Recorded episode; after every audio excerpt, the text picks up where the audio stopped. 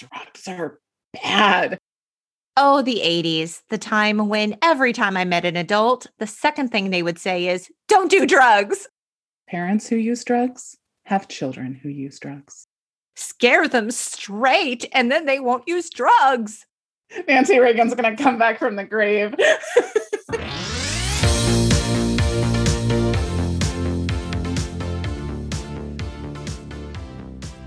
Hello, and welcome to the Untitled Gen X podcast, a podcast hosted by two childhood best friends dedicated to the pop culture that raised us. I'm Cate, a writer, a midwife, a current day pop culture know nothing, but nobody puts baby in a corner when it comes to the pop culture of my youth.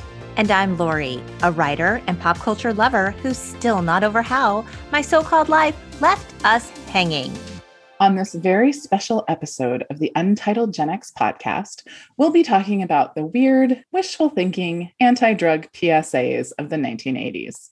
From your brain on drugs to I learned it from watching you, we have a lot to say about the oversimplified Just Say No movement. And just to be very clear, as a matter of public health and safety, we strongly believe in the importance of trusted, accessible alcohol and drug education and resources for everyone. We do not condone the use of illegal substances. And lastly, we'd like to remind you, party people, to enjoy the legal stuffs responsibly. But before we tackle the war on drugs, we reached out to you guys on social media and asked you to tell us you were Gen X without telling us you were Gen X. And did you deliver? We received so many hilarious answers, but wanted to share a few of our favorites for shits and giggles. Rachel wrote, I'm going to drive my VW Rabbit to Blockbuster and listen to the Beastie Boys there and back. Candy said, I can't log on to AOL because my mom is on the phone. Michelle said, Let me get my Thomas guide and get directions to the bonfire, then drive my manual transmission truck while listening to grunge to the party that no one will have pictures of later.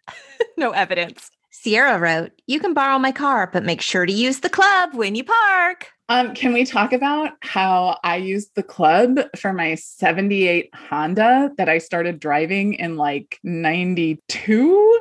The car lasted a long time. It did last a long time, Hondas, man. This is not a sponsored post, but it could be.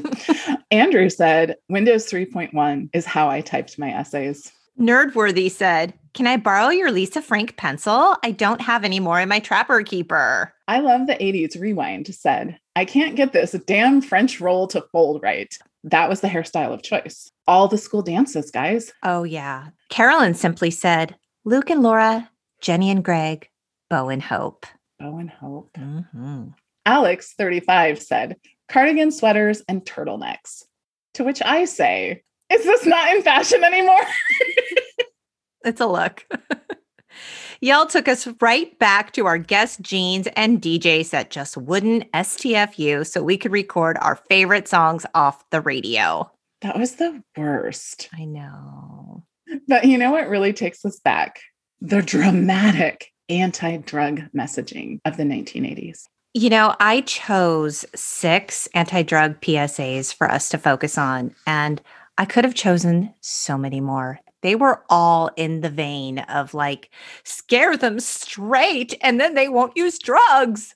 I went down a little bit of a rabbit hole. So, like, the 10 weirdest 1980s drug PSAs, like, as I was on YouTube, there were so many of them and they were so weird. They were so weird. But let's start at the beginning. According to history.com, this all started with Nixon, as so many things did. Nixon, man. In June of 71, Nixon officially declared a war on drugs, and he said that drug abuse was public enemy number one. So, what he decided to do was increase federal funding for drug control agencies, and he also proposed mandatory prison sentencing for drug crimes. In 73, he created the DEA. And when Reagan took office in 81, he promised to crack down on illegal drug use and reprioritize the war on drugs. But the whole just say no thing started in 82. Scientific American said in 1982, First Lady Nancy Reagan uttered those three words in response to a schoolgirl who wanted to know what she should say if someone offered her drugs. Just as a side note, as a schoolgirl, were you ever offered drugs? Um, I'm not saying it doesn't happen. I'm just saying, did this ever happen to you, like as, as a, young like girl? as a young schoolgirl? Yeah.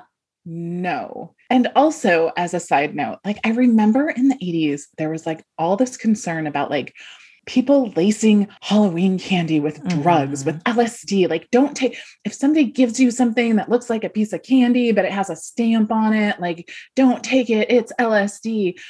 To which I'm like, who's just giving their drugs away to kids, like just for fun? Like For funsies? what? Like this was the most bizarre, like paranoia. And I I don't know anyone. I mean, maybe it happened. I don't want to say it didn't happen, but like I feel like people were much more at risk of like coming across their parents' stash and like accidentally ingesting something than like some random person out in the world being like, hey kid, In a stranger danger type situation. here's some candy so I can watch you have an acid trip right now. Like, what? I know.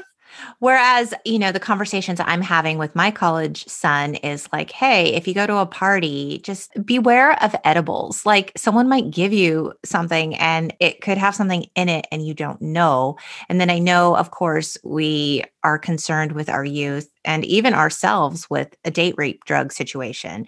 So these are more realistic concerns in my mind. well, those are things that actually happen to people. right. they don't exist in the imaginary dangerous drug land. Exactly. So, And so back to this quote the First Lady's suggestion soon became the clarion call for the adolescent drug prevention movement of the 1980s and beyond. And in case you missed it, in another episode that we talked about, I did once write an essay for college called Just Say No to Dare. And we will discuss many of the points that I made in that very paper. Yes. And if you want to go back to that episode, that's the Punky Brewster episode. So check it out. But from Punky to Pee Wee, let's talk about Pee Wee Herman's special public service announcement.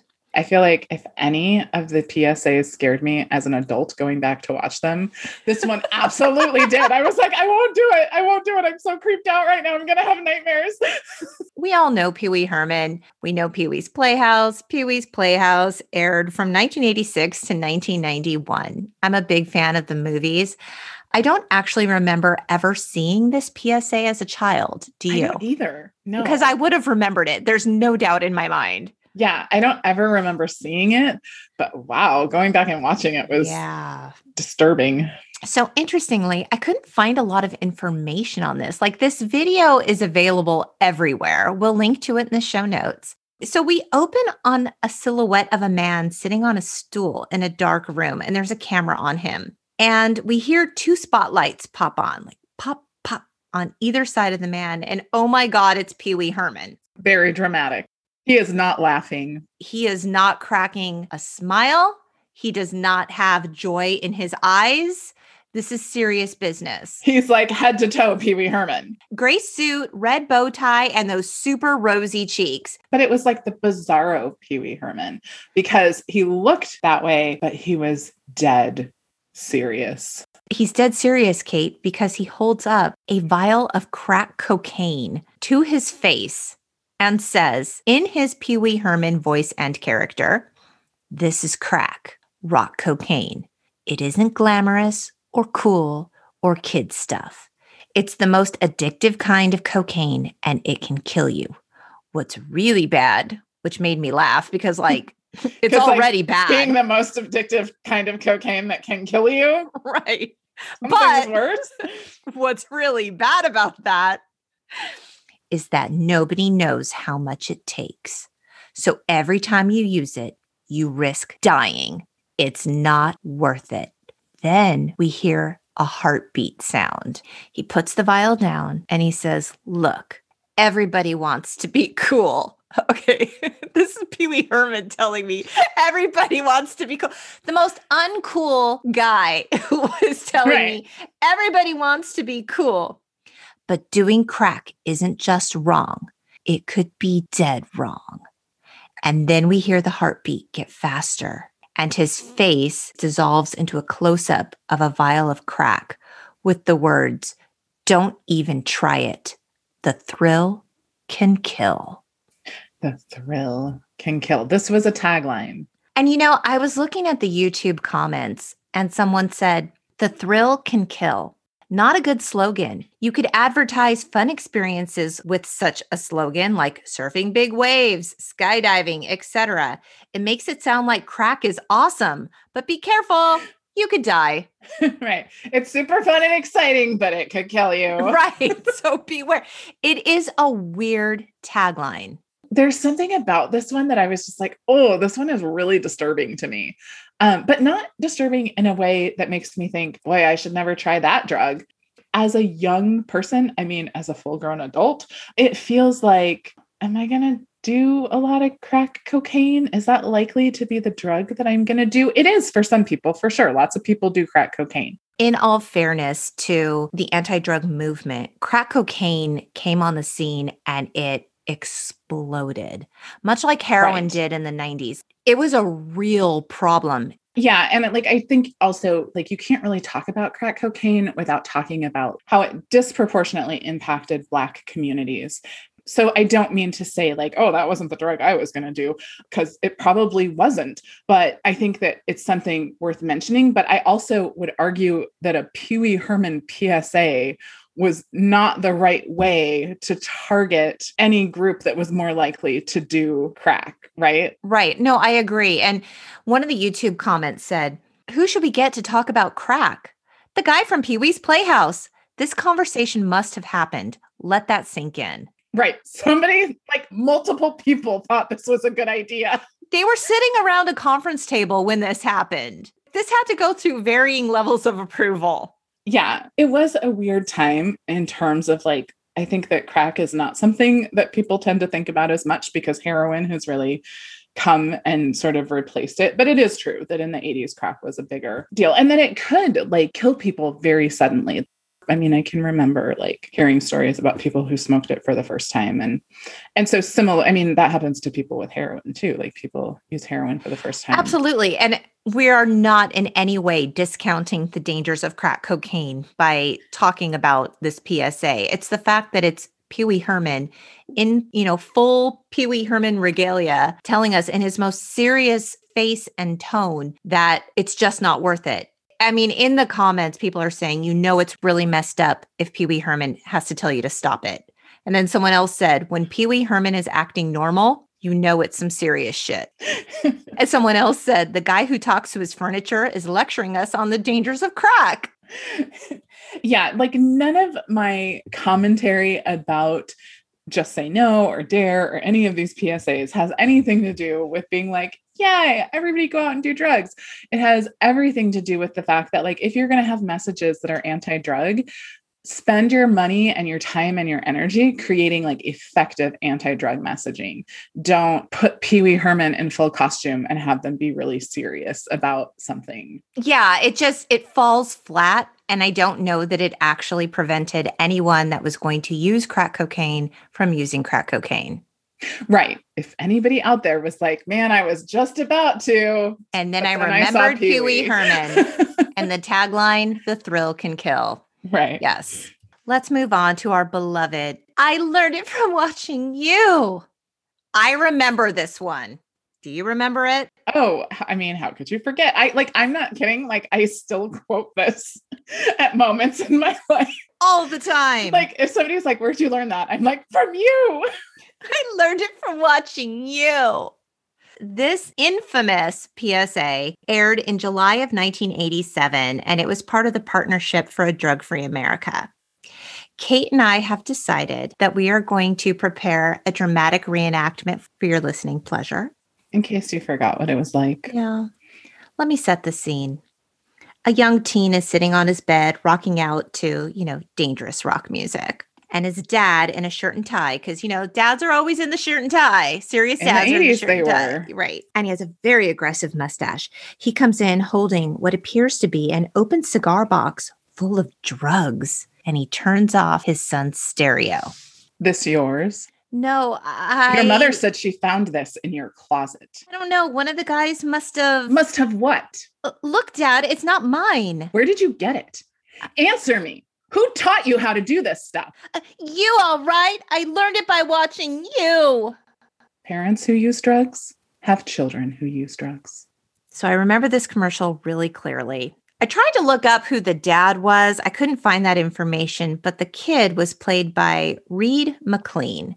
And he went on to tour with The Sound of Music Oh, when he got my older. Favorite movie and play. He had a small part in 1993's Gettysburg, and he is now a musician. You can find his music on YouTube. Wow. He turned that little PSA into like all kinds of success. Good job, Reed. This obviously has been parodied a lot. It's been parodied on Mad TV, Robot Chicken, Scrubs, The Cleveland Show, and in our own personal lives. we, we say it often.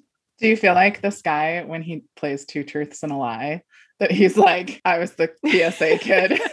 From my allergic Am I allergic watching from you. watching you? and then you have to like believe that that's the truth because who would make up that random fact? Oh, I'm going to use that next time, man. I'm going to have to find some weird PSA with a girl in it. So let's talk about this because the dad is very aggressive in his approach. I get the sense this is the first time they've ever had a conversation about drugs, like ever. Right. Which I mean, I don't think is uncommon, right? I think that like in lots of families, people just don't talk about it. Difficult subjects should just be something that comes up repeatedly, like in easy casual talk, so people can talk about it. Yeah. But like what I'm thinking is like, dude, you know that you do drugs, right? like, like even if you think your kid doesn't know, like you know. You're like, hypocrite much? the YouTube comments were just such a joy and pleasure to read on this one. Someone wrote, Oh, the 80s, the time when every time I met an adult, the second thing they would say is, Don't do drugs. I can't remember going to like assemblies and like all of these things about like don't do drugs. Dare and Red Ribbon Week. Oh yeah, Oh, all yeah. of it. Just say mm-hmm. no. And like I don't know if you remember this, but when we were, I don't know, I think we were in middle school and we had a mm-hmm. friend. We were at their house and they were really upset. And we were like, "Oh, what's wrong?" And they were like, "Oh, my parents are drug addicts. And we were like, oh, because of course we're like, drugs are bad. And we were like, why? And they're like, because I found this.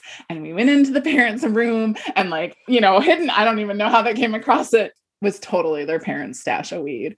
And I mean, probably like, this is what the 80s, right? So, like, it's not like the weed that people have today. It's like, it's not as strong and crazy as weed now.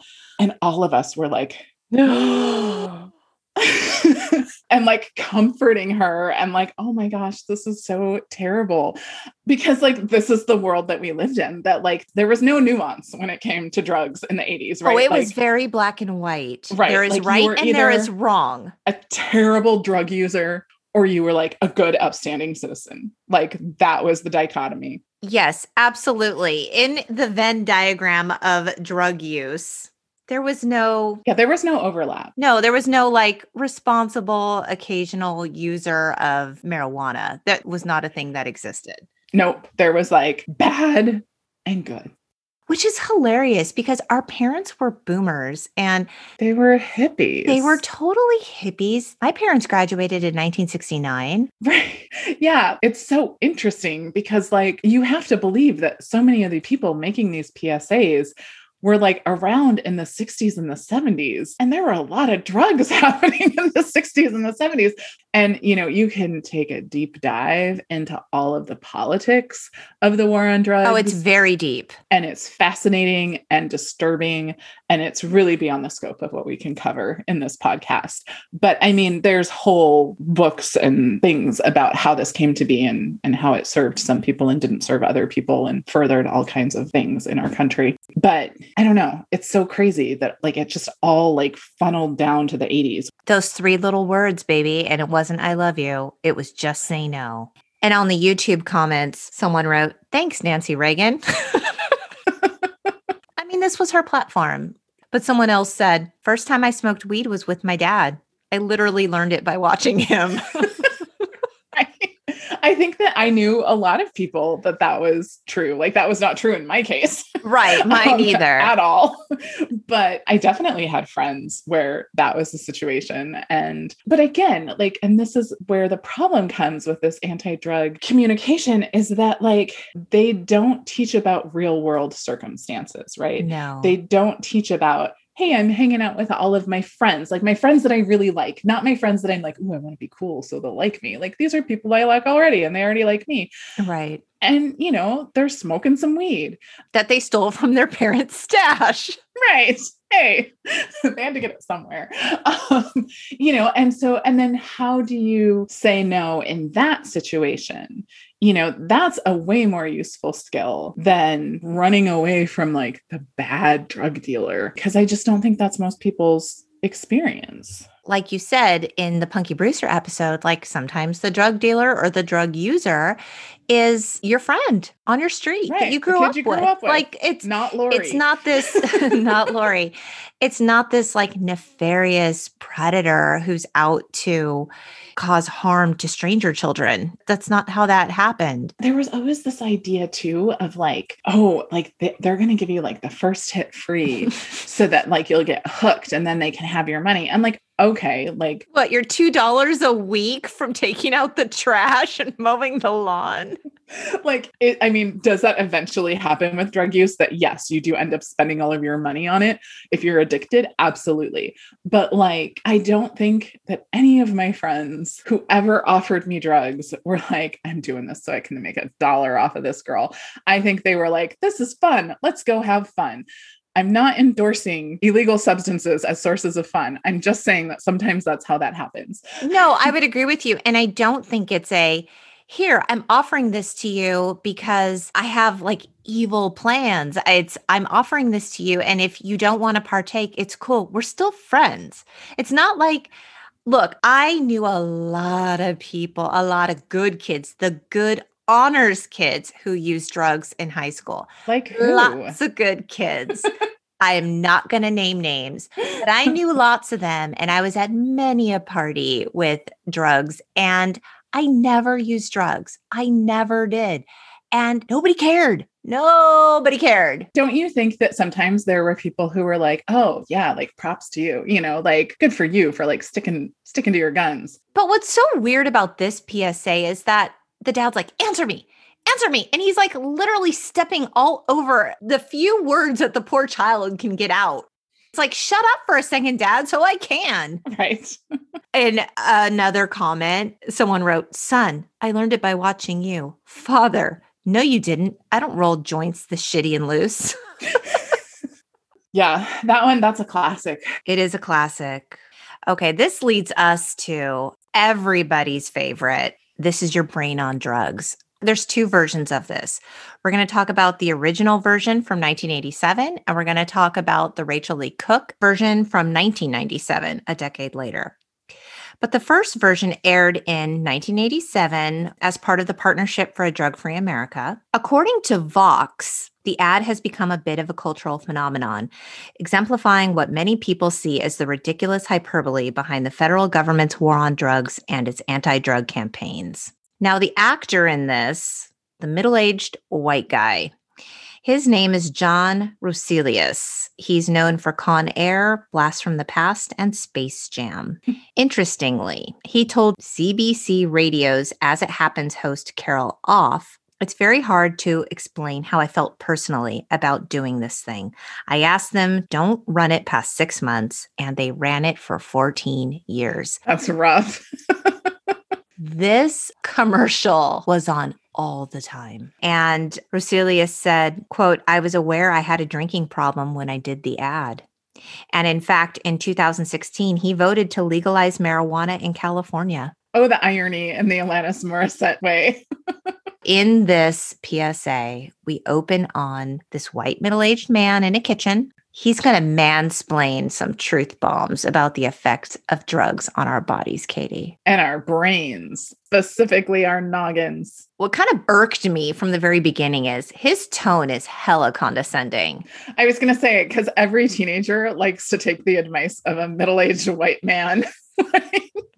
He's totally mansplaining in the most like, I'm your dad. Listen to me. He's not even Pee Wee Herman. He's not even Pee Wee Herman. Okay, so he says, Is there anyone out there who still isn't clear on what doing drugs does? Okay. Like, okay, last time? Like, was there a first time he explained this, Katie, and we weren't paying attention? Right. So this guy walks to the stove with a cast iron pan on it and he grabs an egg. What does he say, Cate? This is your brain. And then he points to the pan and says, This is drugs. He cracks the egg into the hot cast iron pan and it sizzles. He holds the hot pan with the perfectly cooked, delicious looking egg to the camera and says, This is your brain on drugs. Any questions? Yeah, I have some questions. My number one question watching this as an adult, having owned much cast iron cooking ware since this aired, is how many times did the smoke alarm go off while they were filming this? My question was God, that cast iron pan has seen some love. It was seasoned perfectly. It was. Hence why I'm like, you know, that that was smoking and that there was a smoke alarm going off. My second thought was, hmm, an egg sounds delicious right now. you know, a lot of people in the YouTube comments thought the same thing. My question is okay, drugs are bad. We know drugs are bad, right? Especially in yeah. the 80s. Not great for your brain cells. No one's debating that. But like, I think it's fair to say all drugs are not the same. It's a spectrum. And you know, there are good drugs that we use as medicines, mm-hmm. and there are bad drugs that we use in excess that are illegal that are very harmful. To say this is your brain on drugs, it's very non-specific. It's very vague. Right. And not all the drugs that you use, and not even the drugs that were once illegal that are now legalized in many states, they don't all do the same thing to your brain. No, and many of them started on their path to legalization through medicinal use. So, like, again, you could go down a whole rabbit hole of this, you know, because I mean, think like alcohol's legal and people do a lot of harm to themselves with alcohol. I, I didn't mean to laugh about that. I meant to laugh like as I drink my beer. Thanks, um, Cate. I feel like very judged by you right now. I'm just drinking a nice tall glass of water. And I'm just the girl who's never done drugs. Cheers. Cheers to that. Someone said in the comments, Yeah, I have a few questions. So you're telling me my brain on drugs is a healthy and nutritional breakfast to help my brain grow? Shit, I should do some drugs. Someone else said, That's my brain while doing math, not meth, math. to which I say, Same. I was working recently on a really hard, complicated problem and it was hurting my brain. And I literally said to somebody, like, this is doing more damage to my brain than any youthful experimentation I ever did. right? That overthinking, so, that'll get you every time, like, man. Ooh, man. my brain hurts. But still, someone wrote in the comments, wow, this video really convinced me not to do drugs. Really? I mean, that's what they said. Okay, I will say this for the commercial. It's shocking. It stuck with all of us like a healthy breakfast does. Right. I would say that of the anti drug PSAs, this one was probably the least annoying. No, that guy in his condescending tone. Roselius, come on. And then this poor guy, like the rest of his life, people are like, hey, aren't you the guy that cracked the egg into the pan? Yeah. And I'm also the guy who voted to legalize marijuana in 2016 in California. This PSA was named the eighth best commercial of all time by Entertainment Weekly, and TV Guide named it one of the top 100 TV advertisements of all time. Hmm. Well, this commercial and this concept was remade for This Is Your Brain on Heroin with Rachael Leigh Cook in 1997. This one I really remember. I really like Rachael Leigh Cook. She's the girl from She's All That. She was in Josie and the Pussycats, Final Fantasy VII. And at that time, that was basically at the height of her popularity. She was 18 in this commercial. So in this commercial, it just goes a bunch of steps further. Yeah, it does. We open on a kitchen again in muted tones, and we see Rachael Leigh Cook in a white tank top, jeans, and a long pixie haircut. She looks adorable, and I really wanted that hair. she holds up an egg and says, This is your brain. She holds up the pan and says, And this is heroin. Now, this is 97. As we know, heroin was a huge problem in the 90s. I mean, it continues to be today, but it really like came on the scene in the 90s. Knowing what we know about the original commercial, like we think she's going to crack the egg into the pan, but she doesn't do that. She places the egg on the counter and says, This is what happens to your brain after snorting heroin. And she's calm when she says it. Then she lifts up the pan with both hands. That was dramatic It wasn't, she could have just held it in one hand and she smashes the egg. And then she lifts up the pan, and the bottom of the pan is just dripping gross A and broken shells. And she says, And this is what your body goes through. Then she begins to destroy the kitchen with both hands firmly gripping that cast iron pan handle. And she starts screaming, This is what your family goes through, and your friends, and your money, and your job, and your self respect, and your future. And then she's calm and she says, and your life. And then she tosses the pan on the stove. There's destruction all around her. And she looks straight into the camera and, in the most calm voice ever, says, Any questions? That commercial stuck with me. As we're talking about it right now, I'm realizing that one of the problems with this entire approach, and I don't know that I like necessarily had thought about it until just this moment, is that it treats drug addiction as a moral failure. Yes. And that is not fair or appropriate, in my opinion. I think that drug addiction is a problem and it's something that is very challenging for people to overcome. And so all of these commercials attack the morality of the person, and that's not super effective that doesn't bring about good change. Interesting that you say that because in an article in The Guardian titled Nancy Reagan and the Negative Impact of the Just Say No Anti-Drug Campaign by Michael McGrath, he said, quote, much like abstinence-based sex education, DARE and Just Say No spread fear and ignorance instead of information, placing all of the responsibility on the individual while denying them the tools they need to make key decisions. Yeah. That's exactly your point. Right. That they're saying, like, well, you did this and you're terrible. And if, you know, and you did this to your family and you did that. And I think, especially on this side of the opiate crisis, mm-hmm you can see that there's so much more that goes into that than somebody just having, you know, weak willpower or like not caring enough about their life and their loved ones. And it's just, it's offensive, really. And it, so it's not surprising that it didn't work, but it also, I'm sure, largely contributed to cultural stereotypes of people who do drugs. Right. So I think that, like, you know, we're kind of laughing and making fun of these things, but at the same time, they laid the groundwork for a lot of damage to people's psyches and, you know, to their self esteem. In the YouTube comments, someone said, Why bother with silly things like facts and logic? Let's just scare the teenagers into being drug free. I think that's really the mistake that was made in this whole movement. Now, of course, this was in the later 90s, even. But mm-hmm. I think of that time in the 80s and 90s, they thought scaring people was an effective tactic. I mean, I hate to say it because it sounds kind of dumb, but I actually feel like that tactic worked with me. I was always the kid who was, I mean, we all know I have anxiety anyway, but I was always the kid that was like, if someone's going to die doing this drug, it's so going to be me. Like, I'm an alarmist by nature. And so I just kind of always thought, like, you know how they say teenagers always think it can't happen to me. Not Lori. Yeah, no, not me. Like, it will absolutely 100% Murphy's Law happen to me.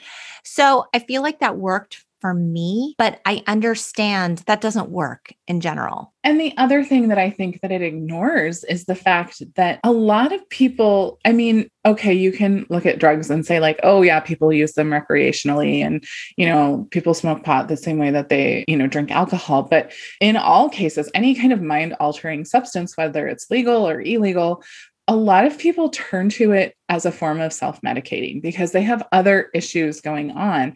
And so scaring them it doesn't make sense, right? Like that's not addressing, like address the root problem, address the root concerns and the root issues, not like, I don't know. I, it just really sits poorly with me the way that those they they weren't effective. They were memorable but they weren't effective in by any means. And that was kind of the whole point of that paper that i wrote in college was that like so much money was spent on this. And so and i mean think about like school resources and you know all of our time as kids. And but there was no research that proved that it worked because right. it didn't and there are programs that work. There are other ways of educating kids that don't sort of create this magical, weird world where drug use happens that's so different from the world you walk in every day. Well, according to the Associated Press, Keith Humphreys, a professor of psychiatry and behavioral sciences at Stanford University And he was a drug policy advisor to Presidents George W. Bush and Barack Obama. He knows some things.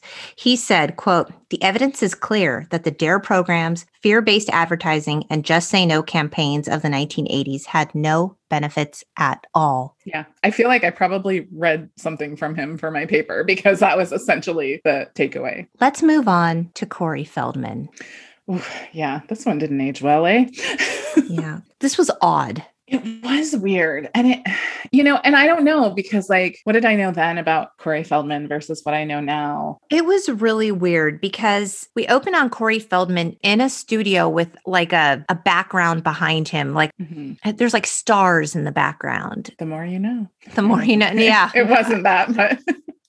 Did he have a mullet? He had a mullet and he was dressed very adult. Like he was wearing a striped blazer and a button shirt. And here he is. He's a 15 year old kid. He was 15 in this PSA. I feel like he wore stuff like that a lot, though. Maybe not a button shirt, but I feel like he often wore like a blazer, blazer with like yeah. a t-shirt, like him and Corey Haim. Like yeah. that was a thing. So there's like cheesy music playing in the background, and this is what he says. I think the thing for me that made this so bizarro is not only do we know now about the difficult road that Corey Feldman has gone down. Yeah. He's had issues with drugs in the past. He's dealt with terrible pedophilia in Hollywood. It- right. Again, like people using mood altering substances to medicate feelings that are not great. So this is what he says Hi, I'm Corey Feldman. Did you know that crack cocaine has become a national concern? This drug is an epidemic sweeping across the country. Crack cocaine is knocking on the doors of many communities, and I'm concerned about the effect it's having on our society. Please lend a helping hand by joining me and others in the fight to get crack cocaine off our streets when he says, I'm concerned about the effect it's having on our society, it's clear he didn't write this. It doesn't sound like it came right. from a 15 year old. It's clear he's reading a teleprompter. Yeah. Well, and it's also like the version that I saw, it looked like it was for like a local television station. Yes, it did. Like it wasn't like a national campaign. Right. I never saw it back in the day. And I do think about like all of those kids in that era who were, you know, like young Hollywood people. And there was this huge pressure for them to be very anti drug. And yet, like, we know that they were all partaking, or maybe not all of them, but many of them were partaking of drugs, you know, in their personal life. We saw Soleil Moon Frye's Kid 90. Right. You know, with all of those Gen X child stars. And yeah you know, that was just a very common thing. And they would have these big Hollywood parties, and there would be tons of drugs, and there would be kids at these parties, and the kids were able to get into clubs. And we know this from being fans of Drew Barrymore and her was it a book, Little Girl Lost? Remember that? Yeah. And she was involved in the anti drug campaign with Nancy Reagan. Yeah. So there's just this weird, like, double life almost for people of sort of feeling like they have to present this public face and then, you know, what's going on behind the scenes. And of course, now all these years later, we know what was going on behind the scenes. But at the time, and and i feel like that also has to feel like a weird pressure right that you're like oh like now i'm saying all this stuff and it's going to come out that I'm doing something else. And it's sad to watch this PSA from Corey Feldman because he was just so young. And then to find out later the horrors that he experienced in Hollywood, it's right. just, it's heartbreaking. People magazine said that as a teen and young adult, Corey Feldman developed a cocaine habit and dabbled with psychedelics like mushrooms and acid. This eventually blossomed into a heroin habit that led to three drug arrests before Feldman entered into rehab in December 1990. Yeah. I mean, he entered rehab in 90. This was filmed in 86. Right. Which leads us to the Narcotics Task Force, New York City Housing Authority, 1986 PSA. I don't understand how this guy got this job. I looked high and low on Google. Google failed me yet again. Google. Who is uh, this guy? I don't know his name. I wanted to know his IMDb credits. I needed more information. Was he in law enforcement? Is he an actor? Who is Who this guy? Because he is hella intense. He's very intense, but also oddly very boring all at the same time. I wasn't bored. Oh, really? I was just like, are you going to get to the next word? That was for dramatic effect, Cate. Nobody likes beautiful actor moments. I have his script right here. So we open on a man holding a vial of crack cocaine. Vials of crack cocaine were the prop back in the day. Yeah, like vials, like never in my life have I come across a vial of drugs like that. Like that was always in the movies and everything. And they would dip for like regular cocaine, they would like dip their pinky in. With their long pinky nails so they could snort off of it. Literally never. Isn't that why they stopped making those fun little, or this was what we heard when we were kids, you know, to scare us in the 80s? The McDonald's stirrers for coffee, they had a teeny tiny spoon at the end of them. Do you remember that? I don't remember. They were my most treasured thing. I love those stupid things. And they had like, a, you know, the, a big M for McDonald's on on the handle. Oh, And they had they were white. yes. Yeah, I heard they. I don't know if it's true. I, I'm, it's probably not true. It's just a thing I heard one time. They had that little spoon, and so I heard they had to stop making them because people used them for Because snorting coke. drugs. Because drugs ruin everything. In this PSA, like it's very close to his face, and he's looking very close to his face. straight into the camera. He's sort of Christopher Walken adjacent. No, like his Wow, intensity. we had really different experiences of this PSA. his intensity to me was palpable. You found him boring. I found uh, like it really looked to me like an actor doing a screen test badly. Like, like, I was like, was did this actually make it onto TV or was, were they like, oh no, this is not going to work? This PSA is on every weird anti drug PSA list on the web. Understandably so. Okay, so this is what he says This is crack. These long pauses, by the way, are in it.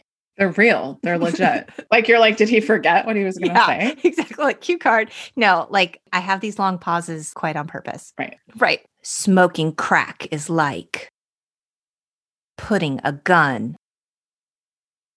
in your mouth and pulling the trigger. That's exactly how he said it.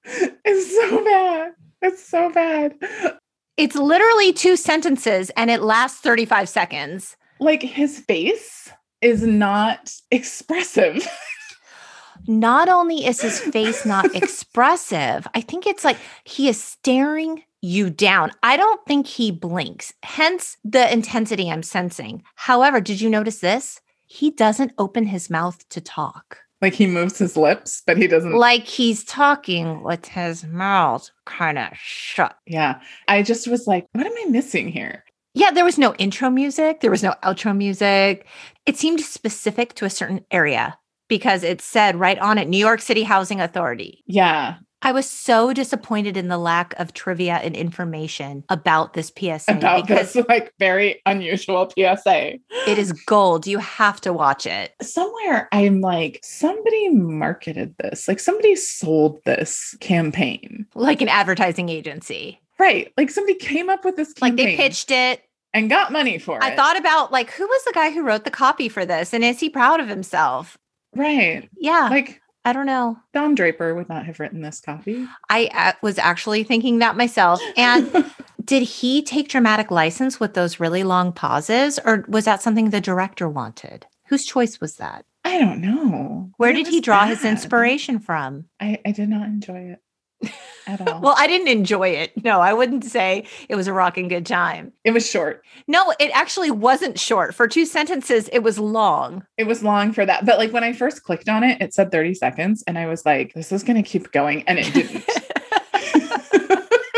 And this leads us to what I thought was the weirdest of the bunch called Drug Dealers Are Dorks, starring our beloved Teenage Mutant Ninja Turtles. It aired in 87. And from what I read online, there's actually not a lot of information about it. Someone had said that this felt really sloppy because they used existing cartoon footage of the Ninja Turtles and they just dubbed voices over it to like cut into this Right. commercial for an anti drug PSA. It wasn't even animation specifically designed for this PSA. Right. We open on a middle school hallway. Everything's in muted dark tones, as per always, because drugs are dark and bad. Right. Hazy light and like light. muted dark tones. So we see a smaller, like straight laced good kid. And he's approached by a taller, sinister, intimidating bad kid who's dressed casually. Cause, you know, the good kids dressed like preppies and the right. bad kids dressed like. Had like the members only jacket. Right, right. Like he's bad boy. so the bad kid says, Joey, I've got some stuff you've just got to try. And Joey, the good kid, says, What is it? Bad kid holds out three loosely rolled joints in front of everybody at school. Like I, right. Eh, yeah, he's not looking around. I just hold these in my sweaty hands all right. day, and and he goes, "Pot, you know, marijuana." And Joey goes, "Oh, well, I don't know." And the bad kid kind of pushes him and says, "What are you, chicken?" Buck, buck, buck, buck. Then we see that this scene is playing on a TV screen in front of like a group of kids in a classroom. And the Teenage Mutant Ninja Turtles come on screen and say to the kids, Joey's in a jam. What should he do? An enthusiastic kid raises their hand, Get a teacher. And the Ninja Turtles are like, Excellent. And another Turtles who's holding a pizza is like, Get a pizza. And you're like, That's the stoner turtle. I will not partake in your drugs. Can I interest you in a pizza? Another kid raises her hand and they're like, Get out of there. And the turtles are like, You got it. Let's see if Joey's that smart. So we cut back to the scene in the school hallway. And Joey says to his drug bully, I'm not a chicken. You're a turkey. And he slams his locker and pushes the bully out of the way and leaves. And then there's a voiceover from the Ninja Turtles. He's right. Drug dealers are dorks. Don't even talk to him. Cowabunga. Thoughts? I mean, I feel like this is like the epitome of everything that's wrong with drug PSAs, and there's Ninja Turtles in it. If anyone had that experience, please send us an email. We won't get a single one. There were no memes back then, but this was like the meme of the PSAs. It was like, the big bad kid trying to convince the small good kid that like they should take drugs and like i don't think that that's how it works it's like not I, how it nobody works. Nobody calls you chicken is it different with guys i don't know no one has ever called me chicken for saying no to any drugs or alcohol people have maybe tried to convince me in other ways, but not by making fun of me. like, well, no. And in what universe is a smaller kid going to push a bigger kid and insult him by calling him a right. turkey? He pushed him. Right. I'm not a chicken. You're a turkey. Yeah, you're a turkey. In the Reddit comments, they're like, any kid that did that would get their ass handed to them. Right. That's not a good skill to like not take drugs. That's not um, a script you can use in real life that's what kids need is they need the language they need the script of how to say no or how to excuse themselves from uncomfortable situations without causing further conflict with you know uh, being able to save face whatever the situation is it would be way more useful to be like, yeah, man, I'm not interested. That's it. Okay. I mean, it's not that drugs weren't an actual real problem, but they weren't problems in quite the way they were portrayed. Using characters like Pee Wee Herman and Ninja Turtles, I understand the good intention and the spirit behind wanting to use those characters. It's like, oh, these are characters, they're beloved by children. They enjoy this programming. They're going to listen to what these characters have to say. But like Thrillist said, surfer slang, pizza, the color green, the Teenage Mutant Turtles were clearly advocates for heavy marijuana use, which made me I laugh. Mean- eh, I mean, the irony. But the point is, are these really the best use of the money and resources? Right. And is it really addressing the root of the problem? No. What it is, is it's cashing in on people's fears, right? Because people's fears were, oh my gosh, big city drug problems are going to come into my suburban schools and ruin my children. Nancy Reagan said drug criminals are ingenious. They work every day to plot a new and better way to steal our children's lives. Everyone, you know, every parent out there was so afraid that this was going to happen to their kids. And you know what? It did happen to some kids. It did. I'm not saying that it didn't happen. It absolutely did. But drug dealers are out to make money. Right drug PSAs of the 80s, they capitalized on this fear, but they didn't go to the places that were being that were being ravaged by crack cocaine and were suffering the consequences. According to Keith Humphreys, this was the drug policy advisor to the former presidents that we had talked about earlier. He believes that community-based research programs are a more effective way to influence high-risk behavior in school children. And he told NPR, there are really terrific programs that invest in kids, and they don't necessarily focus that much on drugs. They focus on things like teaching kids emotional regulation skills, helping them connect with other people socially, and also connecting them with other things that are fun. It's a competition out there, and drugs produce, in the short term, rewards. In the long term, they're destructive. So you want to have other things for kids to do community events, religious events, anything that will engage them and make them sort of happy, full of life without drugs. Yeah, I think that scare tactics are not the way to accomplish what they were aiming to accomplish. I think it's a way to like be sensational and sell a lot of PSA commercials, but I don't think that it actually addressed the problem. No, I mean they left their mark, we remember them, but but how many Gen X people went ahead and did the drugs anyway? asking for a friend. and went on to parody it at every possible opportunity. I mean, I don't mean any of this to sound like I think that it's very important to address addiction and to address drug crises and and root cause. Right. And like even in the states where drugs that previously were illegal are now legal, it doesn't mean that like young people need to be, you know, running rampant with them. Like I think that there needs to be education and regulation just like anything, right? Like anything overused can become damaging. And so I just feel like putting energy there and also putting energy on not calling into question someone's moral character because they have an addiction and all that goes along with an addiction, I think is really important. And like one thing that I've seen a lot is like the idea of harm reduction now. And instead of like insisting that people have to like get completely clean before they're worthy of care for other issues of their life, just really focusing on um, helping people and meeting them where they're at and helping them where they're at. And I think that that goes a lot further. Certainly, the same could be said for sex education. Right. I mean, don't get me started on that. It's the same idea, right? Because if you tell teenagers, if you have sex, you're going to get pregnant. If you have sex, you're going to get an STD. I mean, sure, both of those things could absolutely happen. Does it prevent kids from having sex? No, it does not. No. And then if they have sex, and they don't get an STD, they're like, see, you don't know what you're talking about. Right. Um, so having a really honest conversation. If you do kids, crack cocaine and you don't die, see. Right. Like they said I was going to die and I didn't. So they don't know what they're talking about. Right. I mean, teenage brains have interesting ways of working.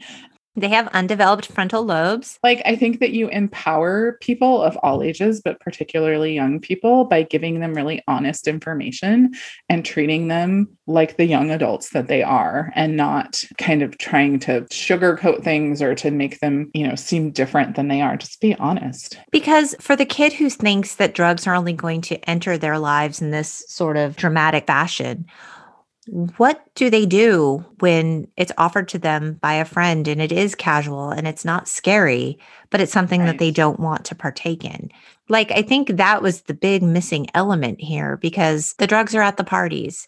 The drugs are, you know, with the friends that, hey, let's let's go to the beach and smoke or let's hang out and go to this person's house. It's not the scary thing you're doing in a back alley. I mean, your introduction right. to drugs, generally speaking, is not the way they portray it. No, it's usually a friend, an acquaintance, a friend of a friend, a parent. um, I learned it by watching you. so, an older sibling, an older cousin, an older somebody. So, I think, yeah, they really missed the mark in terms of preparing people because I think it's a lot harder to have a really, like somebody you really trust and care about and are friends with. And all of a sudden you're like, oh, oh, that's a lot harder to say no to than some like rando person that you're like, oh, what? Oh, you want me to do drugs? No. And it's also difficult to reconcile the emotions of something like that because if if people who use drugs are bad, mm-hmm. it's like the friend that you had talked about that we had to talk down off a ledge. It's, oh my God, my parents are addicts. Like, right. No, my parents are bad people. No, this friend that offered me marijuana is a bad person. They are a drug addict. They are a terrible person. They're going to die or they're trying to kill me. Right. Or they're trying, yeah, they're trying to take advantage of me. It's confusing. And so, what is someone who lives in the real world to do with that when this is the only messaging you have ever been taught? Right. And so, either you go with that messaging and you're like, wow, my best friend is like, I mean, that messaging would tell you your best friend's a loser, your best friend's a dork, your best friend's whatever. A turkey. Right. And that's not your experience of them. So either you adopt that view of them or it completely discredits anything in those messages, right? So you're like, well, they're wrong about who this person is. So they must be wrong about everything else that they said, right? There's like that very black and white thinking yeah. in teenage minds. And I mean, there have been so many studies looking at the effectiveness of these anti drug PSAs and programs, and they haven't been effective. No, the, the research doesn't pan out. But it makes adults feel like at least they're doing something. And I think that's part of it. We sent a strong message and it's not effective the PSA still exists. I I still watch me some MTV. I watch Teen Mom and there's commercials that are like about rising above the influence and about vaping and the damage that vaping does and some of them are very dramatic and a lot of them are really fact based with statistics which I always really appreciate because I feel like, you know, to say, "Oh, a person who smokes is, you know, uh, you know, this percentage more likely to drop out of school or makes this much less money than their peers who don't or, you know, whatever. Do you know what they found was really effective for anti-smoking campaigns? They had this was a commercial from a while ago and it was a woman and I think she was like taking her makeup off in front of a mirror and then like she, like when she gets it all off and she looks really old and she says how old she actually is and she's way younger than she looks. And she kind of says, like, this is like what smoking did to me. Telling people that smoking will age you prematurely was very effective. And then also, I think telling men that smoking could lead to like blood vessel damage that could lead to erectile dysfunction. Yeah. There are certain things that hit people where, you know, that's what speaks to them. Uh, it's still fear based, but it's also truth based. So you know, I, I don't have teenagers, but I do think that teenagers appreciate being talked to on an adult level. Like they don't want to be talked down to, they don't want to be patronized. Like they want to be spoken to. So if you speak to them about real things and real concerns in terms of drugs, then I do think that they listen. But it's also not a one time conversation. It's a conversation that you have over time, starting at a fairly young age, so that it's something that they know that they can talk about and that they know that they can come to you about. I think that goes a lot further than, you know, an egg in a frying pan. I wholeheartedly agree. Thanks so much for joining us. We do want to remind you to rate and subscribe so you never miss an episode. Plus, it really helps us out. Yes, share us with your friends, your frenemies, the people you went to high school with, your barista, your local congressperson. Your friends are our friends. And just a friendly reminder, you can find us online at the untitledgenxpodcast.com. We hope you keep in touch, beautiful people. Bye. Bye.